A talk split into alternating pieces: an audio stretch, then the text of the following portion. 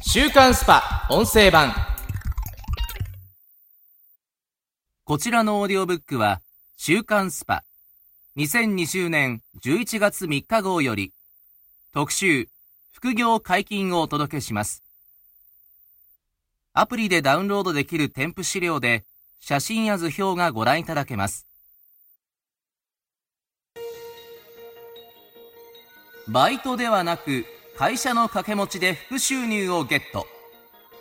副業解禁。新時代の歩き方を徹底指南。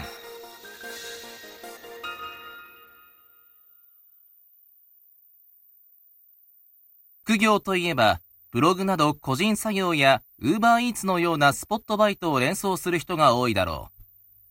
う。しかし、新型コロナによる生活変化で、会社を掛け持ちする人が増えている。正社員で働きながら、他社でも業務委託として働くのだ。収入と経験値を大幅にアップできる副業人材として働く会社員たちの稼ぎ方に迫った。大企業から市役所まで募集開始。会社を掛け持つ副業が増加中。新型コロナでリモートワークが普及した今、隙間時間の使い方が将来を左右するかもしれない。従来のスポットバイト的な副業ではなく、複数の会社で同時に働くという働き方が徐々に広まっている。ここ数年は副業解禁の流れから副収入を求める会社員が増えていたが、今年に入ってからは企業側も積極的に活用しようとしている。ヤフー、ユニリーバ、ライオンといった大企業が続々と副業での人材採用を始め、9月には神戸市も広報業務を請け負う副業人材を募集開始。大企業や行政まで動き出した背景には、採用戦略の変化があるという。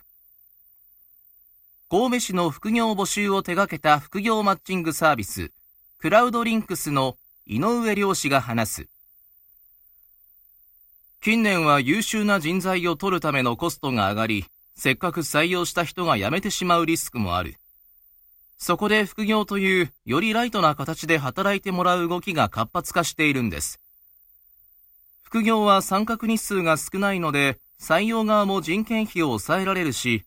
正社員では取れないような人材でも、リモートで週に数時間なら OK と参加するケースがある。メリットが多いので、副業募集は今後も増えていくでしょう。同時に、副業で募集される仕事内容にも変化が起きているという。これまでは業務委託、副業イコール決められた作業をする人でしたが、最近の副業求人はもっとアイデアを出せる人や戦略を立てられる人を求めています。例えば新規事業やデジタル化を進める上で企画段階から参加する人です。従来はそういった業務は社内の人にしかできないと思われていましたが、採用側もリモートワークへの移行によって、顔を合わせなくても仕事が進められると気づいたわけです。まさにアルバイト的な副業にはない履歴書にかける業務の求人が増えていますね。新型コロナでの収入減と将来不安を副業で解消する。一方、採用される側である会社員の中では、新型コロナ以来、ますます副業熱が高まっている。副業先企業などとつながるキャリア SNS を運営するユートラストが、副業未経験者向けに行ったセミナーには、約100人が殺到した。同社代表の岩崎ゆか氏が、副業したい人の心理を話す。副業の動機は主に収入とキャリア形成の2つですね。コロナで残業代やボーナスが減った分の補填をしたいというニーズがある一方で、将来不安から会社への依存度を下げたいという声が多いです。本業での経験だけでこの先やっていけるのかという不安から、他社での経験を積みたい人が増えています。さらに経験だけでなく、副業先の企業との相性が良ければ、転職という選択肢も出てきます。まるで大人のインターンのように使えるわけです。また、岩崎氏が手掛けるキャリア SNS、ユートラストや、前室の井上氏のクラウドリンクスをはじめ、今では副業したい会社員と企業をつなげるサービスが多く出ている。募集職種も営業や人事、広報など幅広い職種の採用がある。岩崎氏という。大企業の募集も出ていますが、やはりスタートアップの方が熱量は高いですね。大企業だとセキュリティなど突破しないといけないハードルがありますが、スタートアップだとフルリモートでいいので明日からお願いしますといったスピード感がある。副業が広まっているとはいえ、自分から業務委託先を探すような会社員はまだまだ少数なので、動くならリモートワークで潮目が変わった今がチャンスだと思います。今回は掛け持ち会社員たちのノウハウを紹介していこう。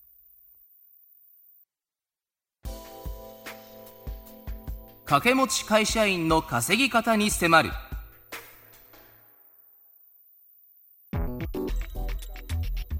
ケース1子供が寝たら副業コアタイム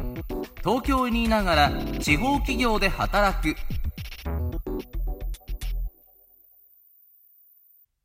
緊急事態宣言中は育児で大変だったのですが保育園が再開して時間ができたのが大きくてこれは副業もできるなと思ったんです。生活様式が大きく変わる中、働き方も柔軟に変化させたのが、都内在住の白石隆二さんだ。生後8ヶ月の娘を持つ父親でもある彼は、本業と子育ての傍ら、千葉県の外房エリアにある水産加工会社と業務委託契約を結び、働いている。本業は大手通信企業での研究開発で、コロナ以降はリモートワークです。しかし先々のキャリアを考えたとき、システム開発だけでなく、企業での導入支援も経験したくて、副業エージェントに登録したんです。紹介された会社はデジタル化が遅れていて、まだ在庫管理を手書きの帳簿で行っている状態でした。そこで僕がタブレット入力できるアプリの開発をしたり、IT 導入支援に携わることに。今では自宅にいながら、本業、副業、子育てという3つの仕事をこなす日々。業務をスムーズに進めるコツはあるのかメリハリですね。今は週10から15時間ほど副業に当てているのですが、週1の定例 Zoom 会議以外は、平日の日中は本業に専念しています。副業は子供が寝ている深夜と早朝がコアタイムです。あとは土曜日にまとめて作業します。また、副業をするにあたり、社内での根回しにも配慮したとか。うちは副業禁止ではないものの、推奨もされていない保守的な社風なんです。スキルアップにつながる副業でも、本業がおろそかになるのではと敬遠されがちなので、上司に副業申請をする際には、昔からお世話になっている社長さんにどうしてもと頼まれて、と、心情的なアピールを心がけました。業務委託で〇〇会社に〇〇担当として関わることになりまして、など、あまり行々しい報告にしないのもコツかもしれません。副業は原則オンライン業務だが、一度だけ現地を訪れたことも。やはり過疎地域で正直ここに骨をうずめる覚悟は僕にはないなと。副業だからこそ続けられると思います。副業というとスポット業務の印象もありますが、アプリ開発は導入後も運用サポートや新機能の追加など保守業務が多い。今後もアドバイザーとして継続的に関わっていければと。現在の副業での手取りは25万円ほど。ゆくゆくは海外への EC 輸出ビジネスも企てている白石さんは、副業での収入は新たな副業の資金に回したいと、貪欲に将来を見つめている。まさにコロナをチャンスに変えたのだ。週刊スパ音声版。こちらの配信のフルバージョンは、audiobook.jp の聞き放題プランで配信中です。ポッドキャストの詳細欄にある URL からご登録いただければ初月無料でお聞きいただけます